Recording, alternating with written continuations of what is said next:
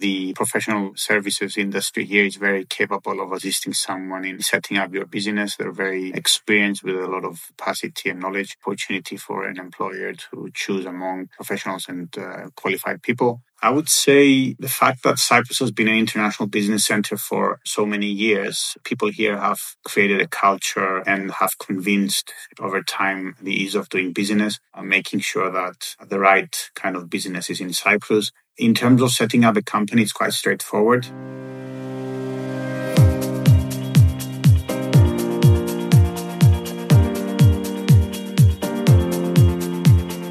Welcome to another episode in our series, Moving to Expatland The Journey to Cyprus. Today, it's my pleasure to be joined by Theo Theodoulou, a director from Kreston ITH in Nicosia, Cyprus. Good afternoon, Theo. Welcome to the show. Good afternoon, John. Thank you for the invitation. Most welcome. So, Theo, please tell us a little bit about your personal journey and how you came to be working with ITH. So, John, my uh, personal journey started from my studies in the UK, in the Midlands, in Nottingham University. And then I moved to London, where I worked with Moore Stevens. In the end of uh, 2013, beginning of 2014, I joined our family business, which is Kreston ITH. Cool. So, tell us a bit more about ITH and uh, what services it, it can offer someone moving to Cyprus? So Kreston ITH is an accountancy firm. So anything that has to do with business outsource, we are able to undertake. And we also have the tax compliance, either being direct or indirect tax. And the past couple of years, we've set up a very strong team on financial and business advisory and assisting in relocation services for both businesses and individuals. Thank you. I uh, have been to Cyprus a number of times and whenever I've come, it's always been a glorious island to visit. What are some of the issues expats will face moving home and settling into Cyprus? I would struggle to think of a lot of issues, but there are certain things that uh, someone would uh, need to have in mind when relocating to Cyprus. I think I would say as an issue, which probably, John, you have also noticed, is that there's a lack of public transportation. So someone should be aware of the fact that they need to drive. In terms of immigration, it really depends uh, if you're a third country national or European citizen. And, and again, that's where you need to obtain in advance proper advice from a qualified service provider in Cyprus, as uh, it could be quite uh, difficult to enter the island uh, unless you know all the uh, entry requirements. Got it. And what would the time frame be in terms of applying if you're a third country national how long should somebody plan ahead to try and get permission to move there, Theo? It really depends. I'm not sure if you're aware, but Cyprus is not part of the Schengen visa. So that's, I would say, one of the issues someone should consider when they're looking into applying for a visa. If you're a, a European citizen, uh, you don't need an approval to enter the island. That's uh, quite straightforward. Now, in terms of working as a European citizen, you need to apply within four months of entering the island for a a permit to work, which is a special scheme under the immigration. If you are not a European citizen, uh, being a third country national, again, it depends whether you are being employed under a Cypriot employer in Cyprus. I would give a six month heads up if someone uh, wanted to move here. It's best where certain prerequisites that need to be met.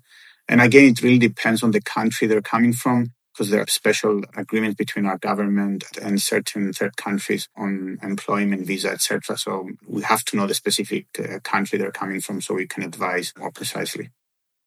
Got it. And does Cyprus have the an open real estate market? Of course, one of the key contributors to our GDP is real estate in Cyprus. Mm-hmm. In order to be able to acquire property here, you would have to undergo AML and KYC requirements for sending the funds to a Cypriot bank in order to uh, initiate the transaction. Yeah, let's just touch on the bank account opening. Is there some bureaucracy uh, associated with opening a, a, bank account? Yeah, I would say banking these days is not uh, the most straightforward, but that's from our experience, this is not just a, a Cyprus problem, it's a worldwide problem depends on your uh, country of uh, citizenship and uh, whether you can provide the information required by bank here. Got it. If you have an employment contract here, it becomes more straightforward to open a personal bank account. I would give someone a month to open a personal bank account. And your firm can help people through that process? Of course. Our firm is an introducer and provider to uh, the majority of the banks in Cyprus and to their international business units. One of our key core strengths is banking here, so we can assist individuals opening bank accounts. And tell us, in terms of the business culture, what are some of the do's and don'ts or I should be aware of? I would say the fact that Cyprus has been an international business center for so many years, mm-hmm. people here have created a culture and have convinced mm-hmm. over time the ease of doing business. Yep. Obviously, uh, making sure that uh, the right kind of business is in Cyprus. In terms of setting up a company, it's quite straightforward. What are the best things about setting up a business in Cyprus? The professional services industry here is very capable of assisting someone in, in setting up your business. They're very experienced with a lot of uh, capacity and knowledge opportunity for an employer to choose among professionals and uh, qualified people.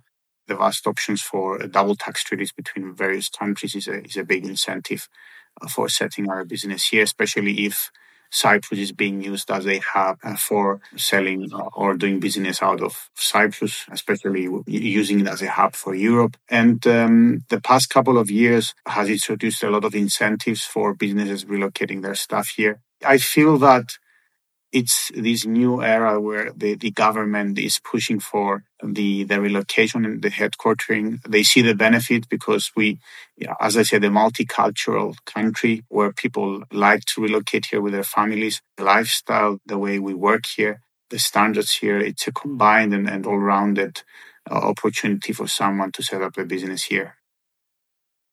Thank you. And in terms of government incentives, are there any schemes you'd like to tell the listener about how the government can help somebody come and establish their business in Cyprus?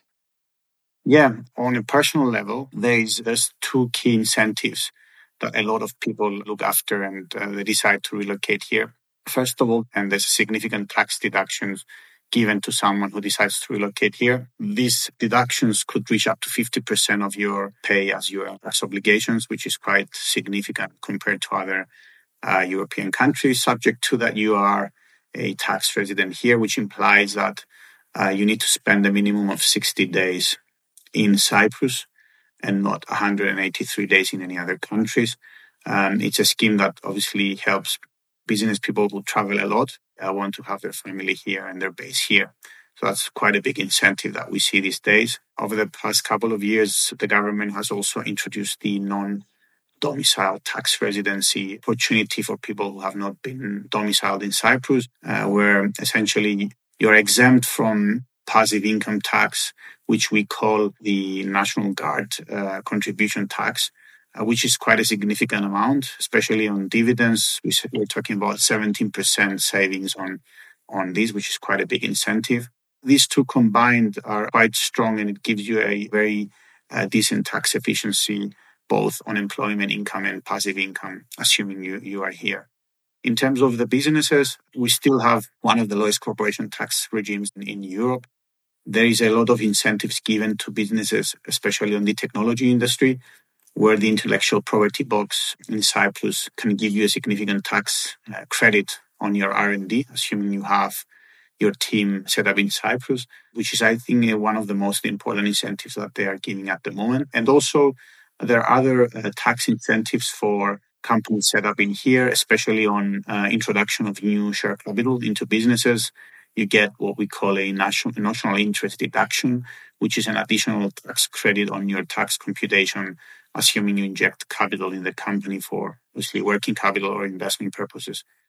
There's, there's actually a, a lot of incentives, uh, which I think would take a lot of time to discuss, but these are uh, the key that I would focus on if I was to consider setting up here. Theo, just on taxation, does Cyprus have a capital gains tax or a death duty? Of course.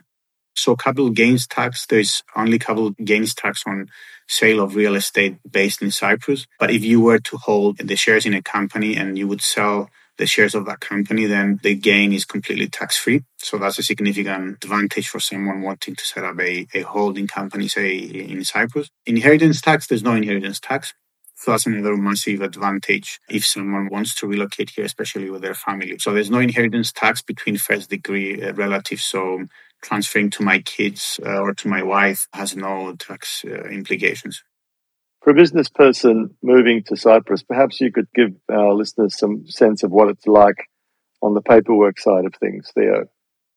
Look, the importance and from our experience is choosing the right service provider. The right service provider can save you a lot of time.